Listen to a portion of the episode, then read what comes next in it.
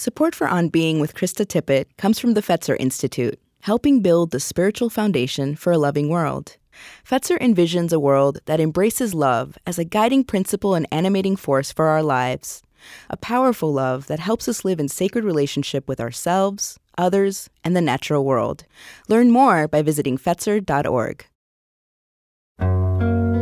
Well, we're sort of seduced into thinking that, like, here's life, and then there's these bad things that can happen that are like obstacles that just fall into your road, as if the obstacle is not the road. You know, we want to think that, that all things being equal, you know, we should be content all the time and would be, except for these pesky flies that want to ruin every picnic, you know, as if that isn't what the picnic is. I'm higher now than ever I thought I'd need prepare.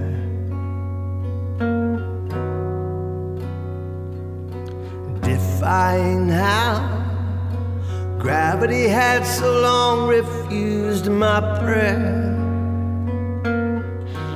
Joe Henry faced his mortality this past year with stage 4 cancer.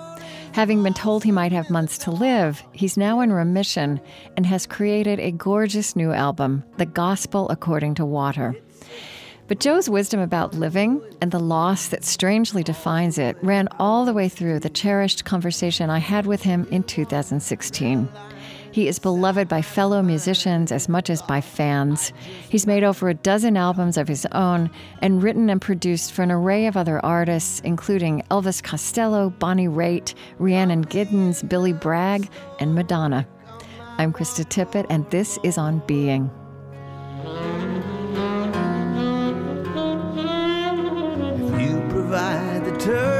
My surrender, then I'll provide the war.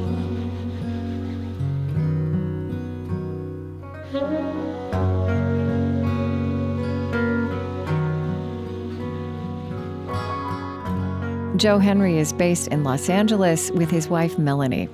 Their long marriage is a vivid presence across time in his songs. He was born in the South, but grew up mostly in Michigan.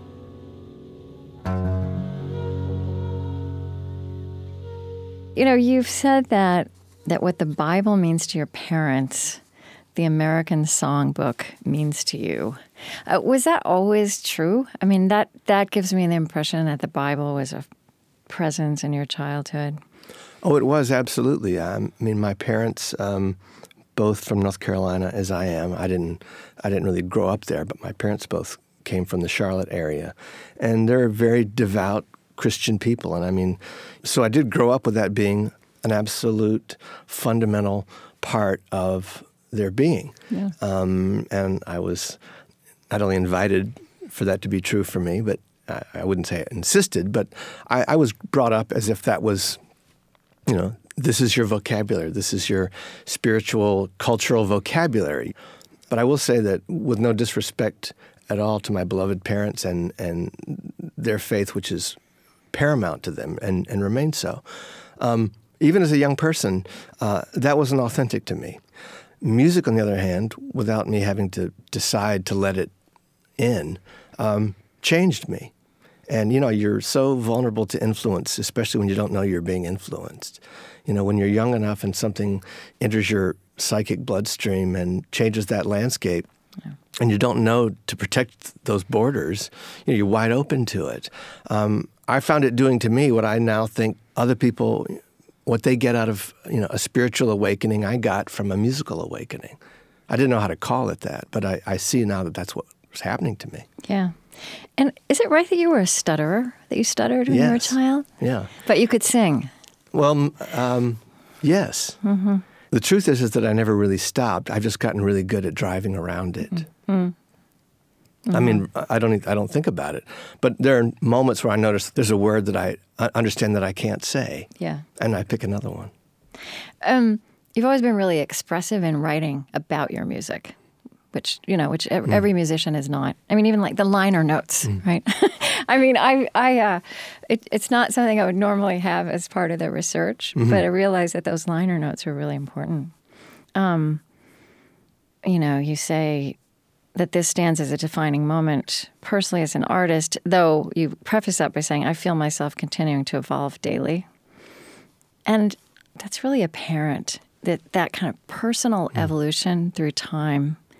And it seems like you've been aware and maybe and, and able to be articulate about this evolution, both of who you are and how songs Mm. arise and the interplay between those two things. Well, I will say that there was a long time where I, I didn't think I was allowed to be observant of my process, or certainly not allowed to talk about it, because the musicians I most admired were and are famously um, big liars, for starters. But even beyond that, um, you know, unwilling to to cast too much of a light, you know, on the work that the work itself is not throwing off. You know, you're not there to explain a song to anybody. Right. You're not there to hold anybody's hand through it, nor should you. Yeah. But I, I will say that as I as I continue in my work life more and more, all the lines that I used to think distinguished one part of my job from another part of my job uh, are, are all very blurred now. I don't really ob- observe a difference in what I do for myself as an artist or what I do for other people when I work as a record producer. Um, I don't think very differently about how I write liner notes, for instance, than how I write songs. You know, it's it's about it's a it's surrender more than anything. Yeah. And it's about listening to what this means to say, and not what I mean to say. Because I, I love a lot of songs when I don't have one idea what's going on in them. Well, them. right. But see, and I think that's what intrigues me is the kind of the adventure and the mystery of writing that you're very aware of as you write your songs. Well, mystery is the word. Yeah. Yeah. That that you give voice to something that you didn't know you thought and that you may have to Hmm. Spend some time figuring out what it means. It's very mysterious and wonderful.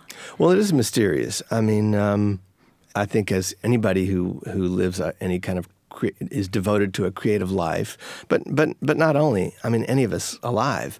You know, I mean, we're really called not to dispel mystery, but to abide it. You know, to engage it, and that doesn't mean. Um, necessarily making sense out of it. It's just understanding that there's a big part of this that is inherently and beautifully and romantically mysterious, has to be and always shall be. Um, I write to discover. Yeah. And if I'm engaged by what that writing has become, then I try to think about what, you know, you know, might it engage anybody else?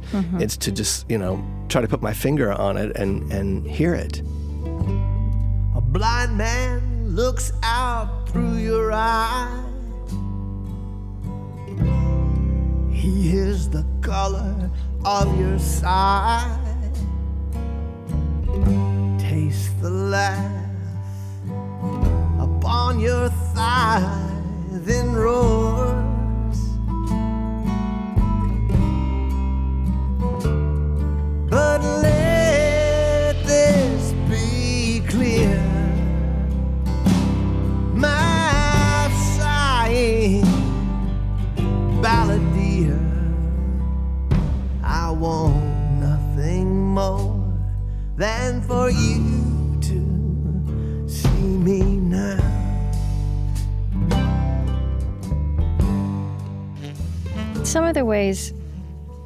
Written about that process, they remind me of the way the, about the way novelists write about the process of writing. You know, you've written.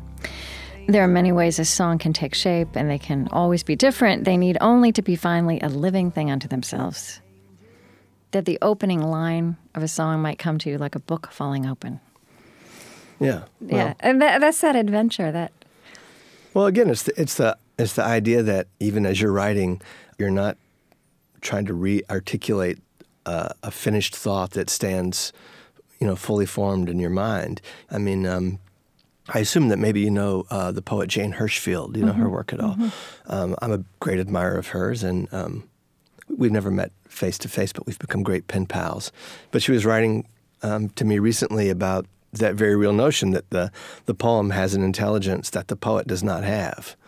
You know, So, how do you think about the alchemy that does happen between, you know, we talked about you as a writer, but you write songs. And how do words, you know, shift and change when music wraps around them or they make their way inside music? Like, what, how do you think about that? Well, I think about that as little as possible in some ways because it's um, there's a uh, an impulse that's that's purely fear based. That you know, if you if you try to understand too much about how that works, it will stop working. And I don't really think that any of this is that fragile. I'm not actually fearful of it, but I, it's something that is absolutely mysterious. You know, why some thought is seems to be musical thought. Um, like I said, some things show up as a poem, and I just understand that this is not something that would be musical coming out of my mouth. Um, even if it's thematically something that I might write a song about or might show up in a song, um, you know, there are certain words that I think I'll be writing and say, you know, if this is a poem, that's the right word. If it's a song, it's the wrong word because that's not a musical. You know, there's not a musical tonality to that word Right. you might write something that's deliberately a little bit awkward to, to slow listeners and readers down so that they don't just blaze through it like they're reading a grocery list. Hmm, that's really interesting. That's, I think that's the kind of uh, analysis that most listeners to music wouldn't make. I'm not aware of that until you say it, and it's, Yeah. it's true. Well, um, you know, one of your uh, Confederates was talking to me earlier this morning about about George Jones, and I was just remembering. I'm remembering now that at one point um, he was pitched to sing a song that Paul Westerberg had written. One of your uh, favorite sons here in the in, in the Twin Cities, Paul Westerberg of the Replacements. His song "Here Comes the Regular" was pitched to George Jones, and and the word "fridge" is in the song. And George says, "I can't sing that song. I could I could never sing the word fridge." That's the way I heard the story anyway. Yeah. And I thought, well, of course not. To George, that's just that's not a, that's not a musical word. Yeah. And that's the you know And not a beautiful word. no no. Yeah, that makes sense. The carriage horses stamp and fume until all color's gone. They leave the street in black and white, bring the evening on. I'm Krista Tippett, and this is On Being. Today with singer songwriter and producer Joe Henry. Driver pulls his blanket high, pretends to look beyond. Pray for you, pray for me, sing it like a song. Life is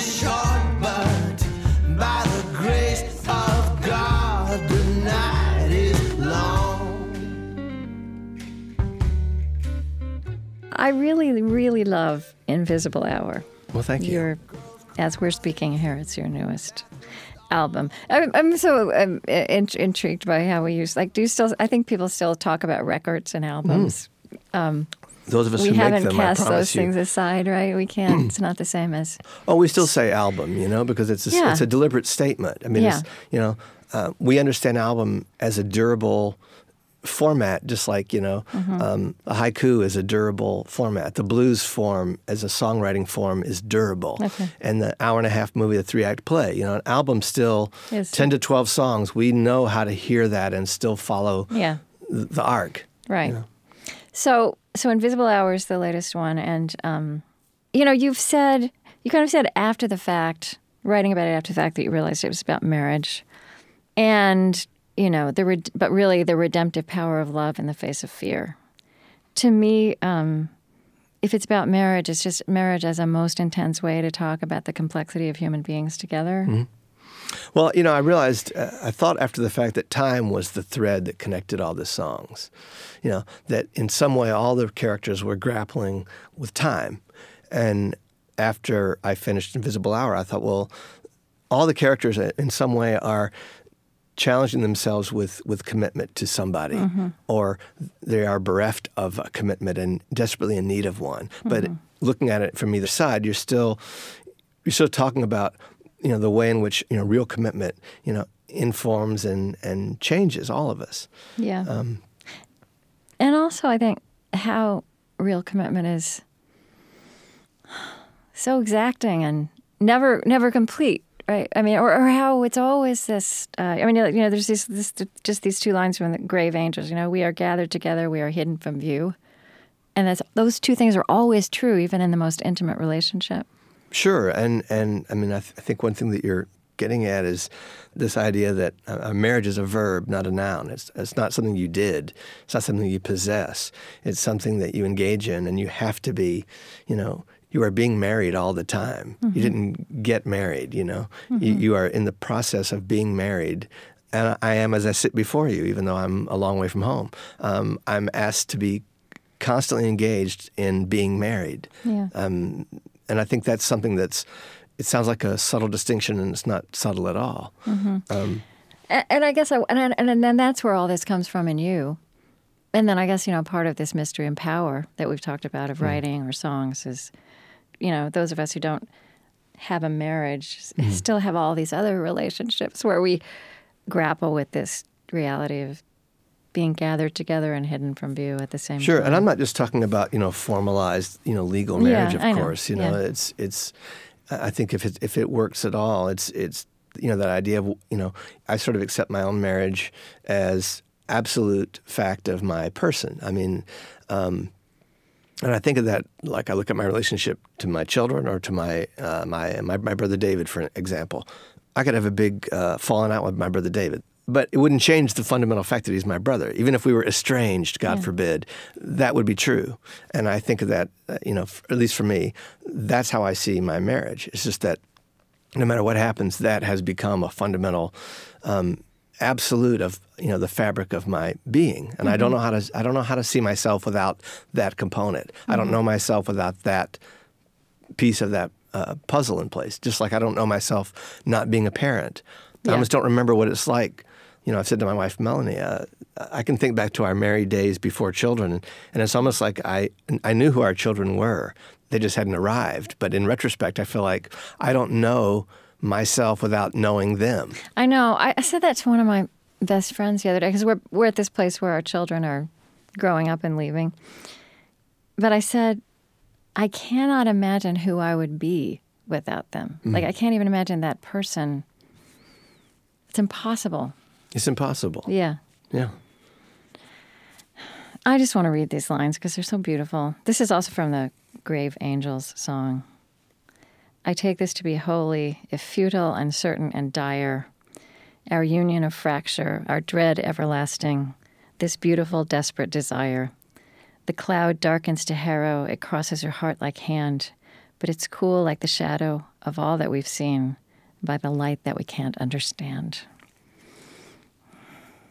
What's it like for you to hear words like that read back to you? Uh, well, um, I happen to like those. So uh, thanks. Uh, uh, I hear a different uh, musicality in them coming, you know, from you than if I were to try to read them, mm. which is which is really interesting. Yeah. Um, do you know what those words mean now? Like, I think I do. I, you know, at a certain point, I think you know my my interpretation after the fact doesn't have any more authority than than, than yours or anybody's. Right. And um, I like the acknowledgement at the end of that stanza that you read about sort of the idea that that that we live among shadow, but the light that creates the shadow is absolutely, um, in so so many ways, unknowable to us, and yet it's a source of of all that moves around us and, and makes things move around us. Yeah. And yet there is just this part of it that is paramount and completely unknowable. Mm-hmm. That thing you said um, about your interpretation not being any more valid than anyone else's once the song is out there in the world. That's so interesting. I mean, that's part of that mystery of, of writing, isn't it, too? Well, it's back to letting go of this idea that you're not going to, of the impulse of trying to explain anything to anybody. Yeah.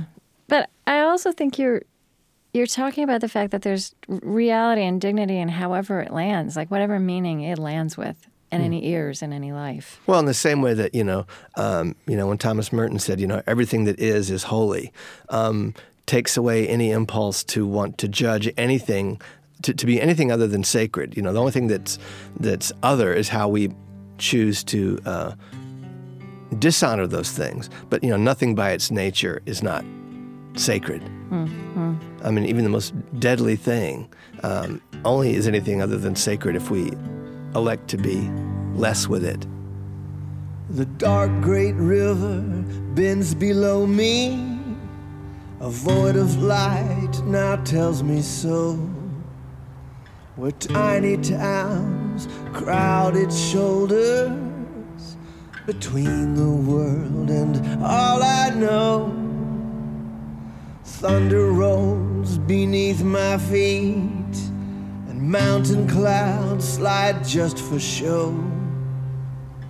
Flashing green along the border between the world and all I know. I want to talk to you about uh, God, Sure. which is uh, which many people would hear what you just said about that light that's ever present. Mm-hmm. You know that that might be a way of talking about God. I sense that in the course of your life and your writing, you've you've had different a different relationship with using that word, but then it's kind of surprised you that that it it's become more overt and more present and more frequent. Well, part of it, you know, you just live long enough, and you and you really do learn to care less about what anybody might think about what you might offer. Yeah. That's that's one of the the great bonuses of surviving. You know. Yeah. Um, yeah. For a while, I think I I really would have resisted anything that felt like I was directly referencing so-called God. You know, and how anybody might perceive God. you know, just wrote in those liner notes to the Civilians album in 2007. Speaking of which, I have noticed with surprise, and only in retrospect, how often God is mentioned throughout this 12 song cycle, and he must be surprised as well. Um, you, you went on to say, you know, you recognize in his many appearances one among us who stretches like oh okay so i have to read the whole thing. Um, i recognize in his many appearances though not the god of my methodist raising who sat judging tennis balls in or out from high on a perch but one among us who stretches like the net itself wholly visible and there but to frame the attempt. That's pretty great this is a Oh. theological statement Yeah, I probably stole it from somewhere, and I can't remember where. um, well, you know, it's uh, uh, Krista. It's one of those things. I, I I I see how many of the musicians, writers, poets that I have um, been devoted to my entire adult life, who are in no uncertain terms grappling with their spiritual lives.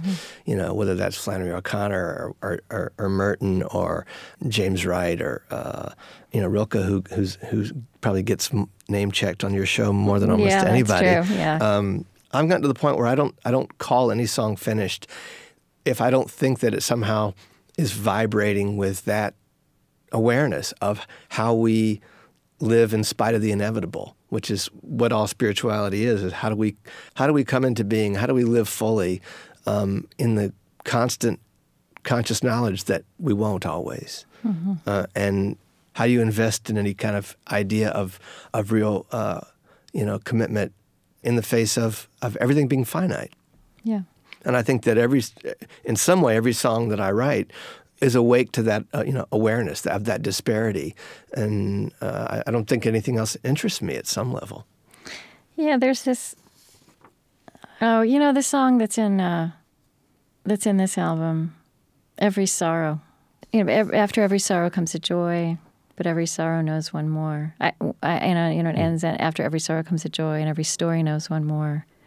And that's the gritty kind of manifestation of this struggle, tension, this big cosmic tension, right? That we kind of live with in all of our days and all of our relationships and.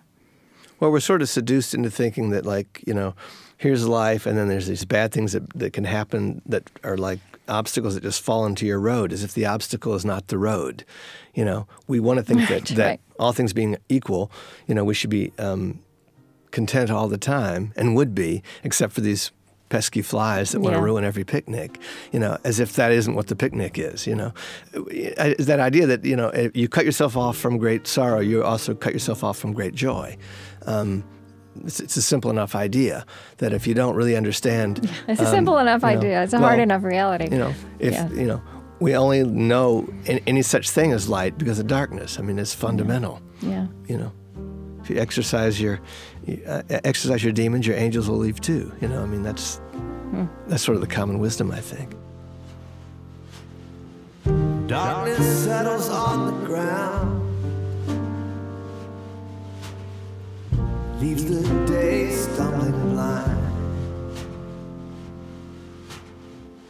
Coming to a quiet close, and maybe just in time. Almost lost the heart to know how to keep our best in mind. We'd almost lost the heart to know how to keep our best in mind. After a short break, more with Joe Henry. You can listen again to this show and everything we do on Spotify or wherever you find your podcasts.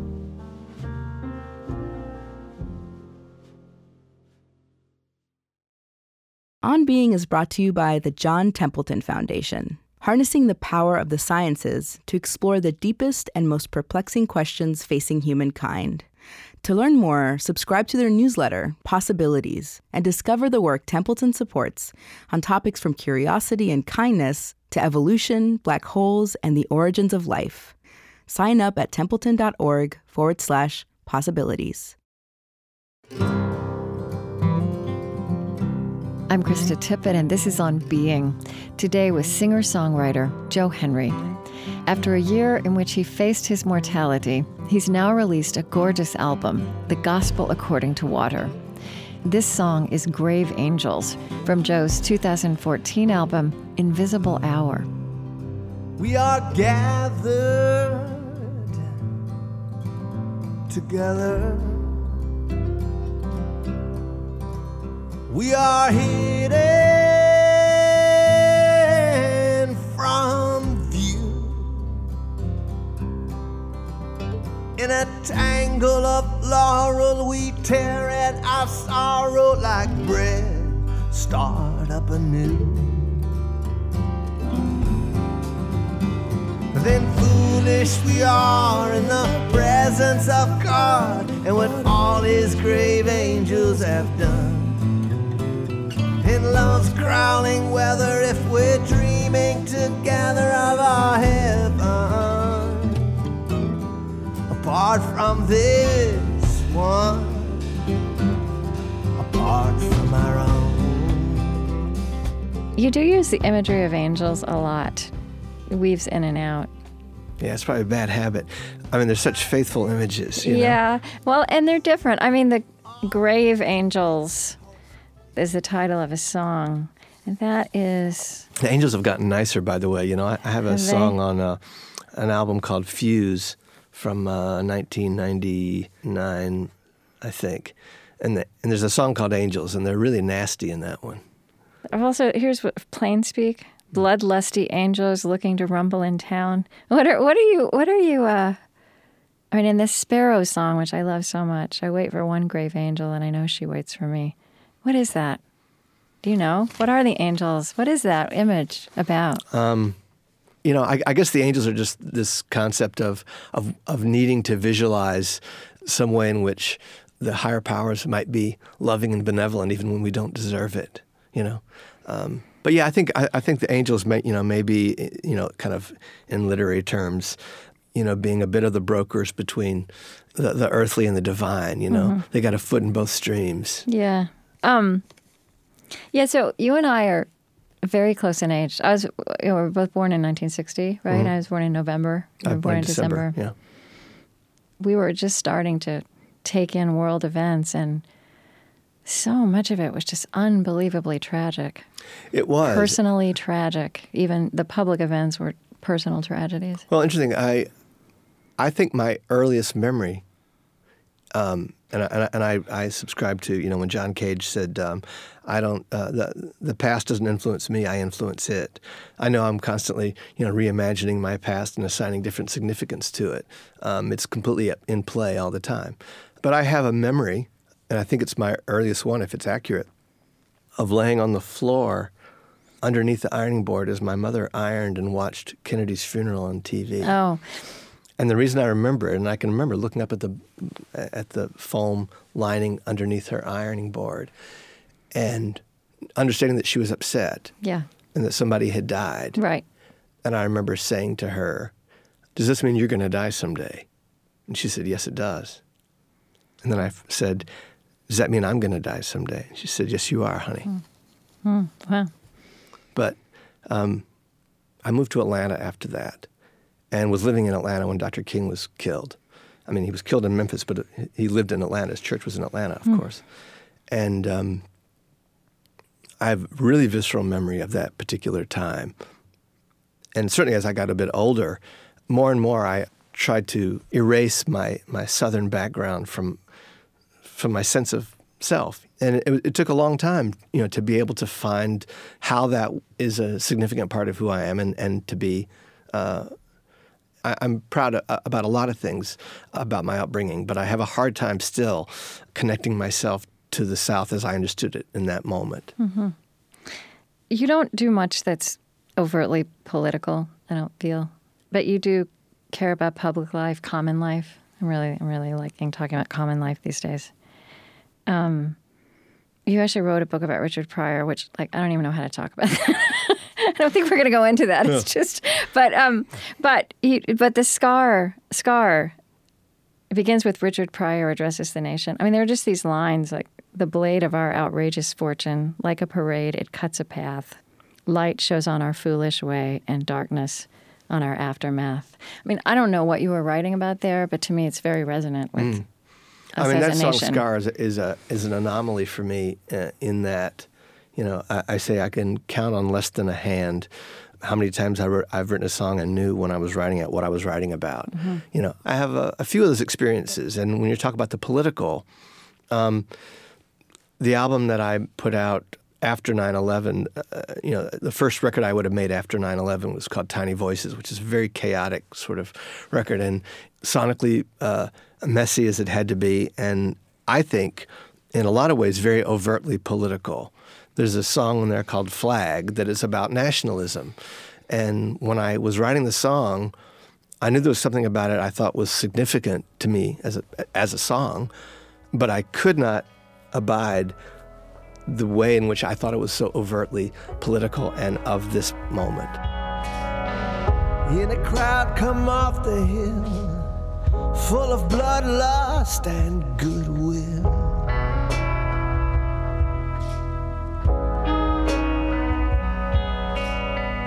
We carried pride above our heads like a flag we could cheer to wake the dead.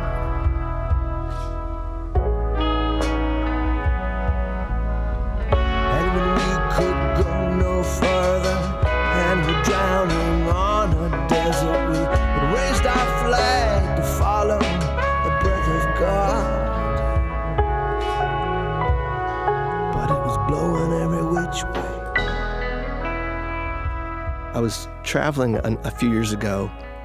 I spent about three weeks traveling in Europe with Harry Belafonte, helping him. Um, well, I, I, I, first came into his orbit. He was asking for some musical help when he was finishing the film documentary of his life. Uh, I have to be careful here because I could talk about this for about an hour because a lot of mystical things happened to me surrounding uh, Mr. Belafonte. But well, just tell me one, maybe. Well, he's a very, as you know, he's a very politically, um, savagely politically active person, and God bless him. He's he's walked that walk his entire professional life. You know, um, he's a remarkable person and a true blessing to be in his company for for extended period of time. But one night we were up late in the hotel bar in Berlin when we were traveling together, and at a big table of people, a lot of conversations going on. He overheard me talking about this and saying that I, I didn't allow political content to surface in my songs. I wouldn't I wouldn't abide it. And he stopped conversation and spoke in that whisper that everybody hears. Right. Um, and really dressed me down about it and said, you know, he didn't give a shit what, what I meant to say is what the song meant to say. I didn't have any right not to let the song say what the song needed to say, and I should take myself out of it. and then he asked me if I wanted to walk home because we were in Berlin, of course. Wow. And he was, and he really challenged me, and I really did go back and think a lot about the inherent vanity of trying to, of thinking at all about how a song made me look that that as a as a writer, I was not allowed to have an opinion about that, or it was a mistake to. It was a, diver, a distraction to have that opinion. I've had a few conversations lately with, um, you know, musicians who are different from you, but but you know, the folk singers, or the Indigo Girls, right? Talking about how they, they and others they're in conversation with are, you know, wondering if they need to create that a new whatever our version it would be of the tradition of you know Pete Seeger and the hmm. the song, the music that was not just the soundtrack for the civil rights movement, but really powered it in many ways. Yeah. Well, you know, the danger in our culture is that anything that becomes ubiquitous becomes frequently invisible and then meaningless to people. And that's probably more true now than it was then. And it's hmm. something I've I've thought a lot about. And when I was traveling with Harry in Europe, uh, the film project that we were researching together, he wants to, to make a documentary about about violence, but most specifically about how the the hip hop movement, which he was instrumental in allowing to flourish, um, how it went from being a very communal tradition to being so much about violence and degradation of women and degradation of self. And he went went on this trip, and I was in his company in in Paris and in Berlin and in London. He was meeting with the most significant hip hop artists and challenging them. They thought they were being summoned to sort of be anointed by Harry. Right. And he sat there with cameras running. They had agreed to be interviewed, and he would begin by saying, "Why have you let, allowed your music, uh, your vocabulary, to be co-opted?" It was uh, incredible. It was an, amazingly intense, and it was not comfortable. And it was it was incredible to see because uh, you know Harry looks at the power of folk song in particular, Yeah. but the the political power and the unifying power of all folk music, which in his mind, and I agree with him, hip hop was folk music in that moment in that community. yeah, that's- um, that, that's his point of view, and you're letting it be defanged. You, you know, you're letting its authority be, you know, co-opted and used against you. Hmm. And I think a lot of us have allowed that. So, just coming back to this very notable uh, feature of your work of kind of a self aware evolution. And again, I mean, I'm going to read you some lines, and I have no idea if that's what this you meant by it, but the Sparrow song. It wasn't peace I wanted, so it wasn't peace I found. It wasn't peace I wanted, so it wasn't peace I found. I wouldn't stand for reason, and it never would sit down. I wouldn't stand for reason, and it never would sit down. That's the kind of observation one makes about one's that one's mm. only able to make mm-hmm. about oneself, whatever mm. the context of that was. Mm-hmm. Um, and I guess I appreciate how you are being so self-aware about this process of moving through life and getting to a place where you can see things you couldn't see before. Well, um, it's essential. Um, you know how close any of us get to it on any given day.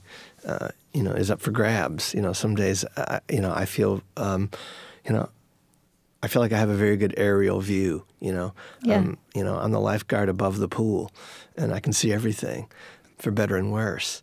Uh, plenty of days, I, you know, I feel like I'm, you know, chin deep in the middle of that water, and and and I don't know how deep it is, and and I'm, I am a, in fact, a lousy swimmer. You know. Yeah. You know, that's more like it. Um, I have the desire to be aware. Yeah. you know. But I mean, that's half the battle. I mean, I was just, I kind of feel like you, like me, are fascinated by this process. I mean, like, I was, I was talking to my daughter the other day because I was, I wasn't complaining about something about being older, but she heard it as complaining. I was just, I was mm-hmm. noting something about being older. Mm-hmm. And she's like, "Oh, mom, I wish you just, you know, just wish you wouldn't think about those things." I said, "Yeah, I said, I don't think you understand." I used to hear people talk about older people talk about being older, mm-hmm. and I it disturbed me. I felt like why are they focusing on that? Like they were highlighting what was wrong. And now I realize that the process of growing older is so fascinating. Mm. I mean, you talk about it because it's really interesting. Yeah, and I think you you as we get older, you, you come into some true ownership. You know, I think when you're young, uh, you're you're inclined to believe, or invited to believe that you you couldn't have done anything significant enough to to own an identity, a point of view. Uh, um, and then you get to a point where you say, "Well, I think I'm, you know, I'm, I'm basically who I am now." Yeah. And whatever this is, however I can, you know, work from this as a as a base of operations, you know, this finite mass, I'm going to. And there's a liberation that comes with getting to a point where you think, Yeah. I'm not waiting, you know, for that next great shoe to drop. Both the shoes may be laying here, and this might be what what there is. And there's terrific liberation in in acknowledging, you know, what is. That idea of actually, you know, seeing in real time this. And our culture does not know how to encourage that kind of thinking. We don't we don't know how to teach young people, I don't believe, to think about, you know, everything is is about later. You know, I'll Yeah. watch my my dear daughter going through her senior year of high school and everything's been about Yeah. or last year in particular, you know, everything about SAT scores and everything. It's like, you know, you know, you're having an experience right now Yeah. that that I hope is not completely lost on you because everybody is has you so anxious about what next. You know, you're invited just to check things off a list, just to say that you you've done them, um, as opposed to actually having experience and and giving that any value. I mean, here's here's some great a great line from uh, Slide. Mm-hmm. Uh, I'm learning more than I intended. Try not to, though I might. We're dying to be other, but we kill not to become. Grief sighs with glory. They laugh deep into the night. Learning more than they intended. Try not to, though they might.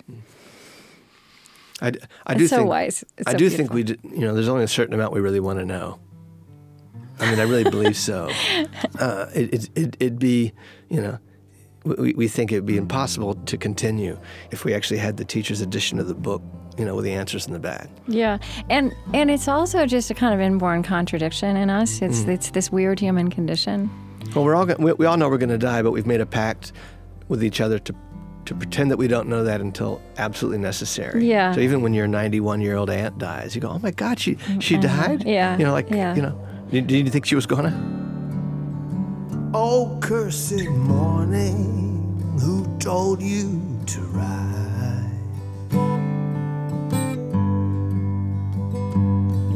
When time's a sliding mask that may still roll back with our eyes. I'm Krista Tippett, and this is On Being. Today with singer songwriter and producer Joe Henry. Oh, blessed falling, crawling into night. I'm learning more than I intended. Try not to, though I might. You know, that place of being at peace with this, with what is, which does become easier with age. It's not that it makes you get everything, start getting everything right, but maybe it opens you to learning more than you intended. right? It just makes Yeah. that a little bit less painful, less surprising, Well, also and more we- welcome when it comes. and we jettison a lot of the distraction that's taken up a lot of space on your on you know on your hard drive. Yeah. Um, that you know you can really clear the field a bit. I, I mean, I'm I'm ashamed to think in my early professional life how much time I wasted and how much agony I allowed, you know, based on being treated poorly by an industry that advertises itself and brags about how poorly they treat people.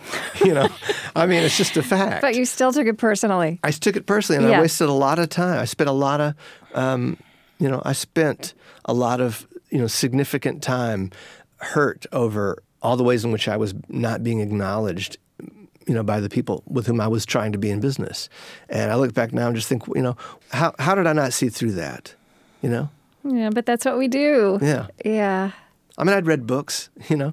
I, I mean, I'd heard other stories of musicians who, who that I admired terrifically, who are much more gifted than, than myself, um, and who suffered much more indignity than I than I've ever been asked to suffer.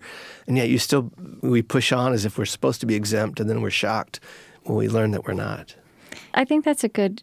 I kind of wanted to come back around to Thomas Merton, and you, you also quoted Thomas Merton, and I think this follows on what you just said about that you were moved by this these lines of him that if you you know who are you writing for? Like if you write mm-hmm. for god you will reach many men and bring them joy. If you write for men you may make some money and you may give someone a little joy and you may make a noise in the world for a little while if you write only for yourself you can read what you yourself have written and after 10 minutes, you'll be so disgusted that you will wish that you were dead. um, and there you go, using, using you know, talking about God again. But I, I, did, I did just want to ask you, what was it about that that captured you and that spoke to you in terms of what you've learned about who you're writing for and why? Oh, I, I know that when I read that, it related instantly in my mind to um, something that I had read earlier uh, from uh, Buckminster Fuller, of whom I'm a terrific admirer. And as an inventor, as a philosopher, as an architect, as a social uh, scientist, you know, his thought was, I am exponentially more successful when I'm working for the good of the most people. Said, when I was trying to serve myself, I wasn't successful at all. When I worked to, to benefit 10 people, I was that much more successful. When my work was to benefit 1,000 people, I was that much more successful. And when I thought that the work that I was doing would benefit all mankind, I was infinitely beyond my imagination successful. And when I read that from, from Merton, I thought it was sort of the same idea. You know, as soon as I'm taking my focus off my my own finite being and pointing my lens out. I'm still filtering my work through my own experience. Mm-hmm. It's impossible not to. But if as a writer, as any kind of creator, if you if you look within, that's a very finite space. If you use that lens to look out and use your experience to look at everything else, you know, it's infinite. And I, I think when I when I you know Merton saying that was the most concrete I'd ever heard that mm-hmm. stated because I've certainly written things um, that the next morning I read and wished I was dead. but maybe you loved them the night before when you first wrote them. Oh, um, right? of, of, course you do. but yeah. but but there's a new there's nuance there because um, to write for all mankind, as mm-hmm. Fuller says, or to mm-hmm. write for God, mm-hmm. as Thomas Merton says, is not necessarily about having the highest profile thing, right? It's not necessarily about having the biggest thing or being the celebrity, yeah, right? Apparently not. Yeah. Um, so, but you know, but it is about just. It's more about know, intention. And yeah, and, and and that intention is to free yourself of your own vanity, and you know, vanity in in the great sense of the word, not just the the way that we, we use it so colloquially now, but but the idea of, of everything having to like reflect back on you, you know. Um, but I don't think that's what you do.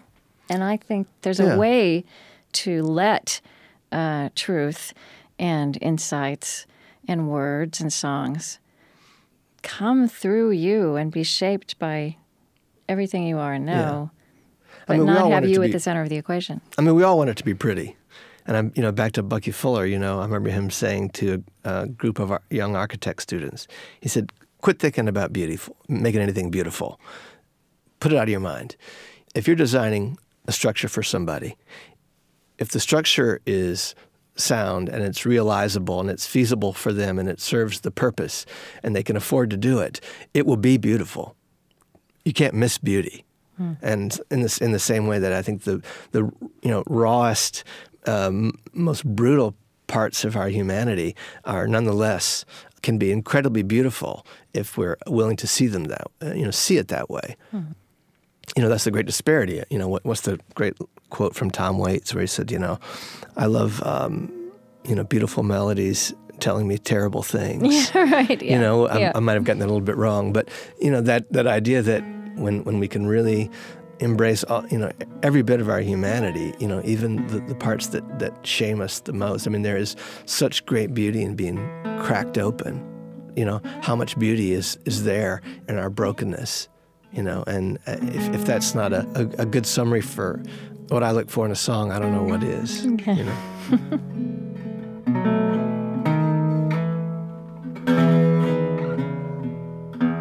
There is no sound left in these walls. The hallowed ground and long ago heard it all of spirits rise, of spirits flow, just like the one that once I called my own. Joe Henry has recorded 15 albums throughout his career and written with and produced for dozens of other artists. His new album is The Gospel According to Water. To where you wade into this flood. The On Being Project is Chris Heagle, Lily Percy, Marie Sambilay, Laurén Dørdal, Tony Liu, Erin Colasacco, Kristin Lin, Profit Idowu, Eddie Gonzalez, Lilian Vo, Lucas Johnson, Damon Lee, Suzette Burley, Zack Rose, Serri Graslie, Nicole Finn, Colleen Scheck, and Christiane Wartell. The On Being Project is located on Dakota land. Our lovely theme music is provided and composed by Zoe Keating.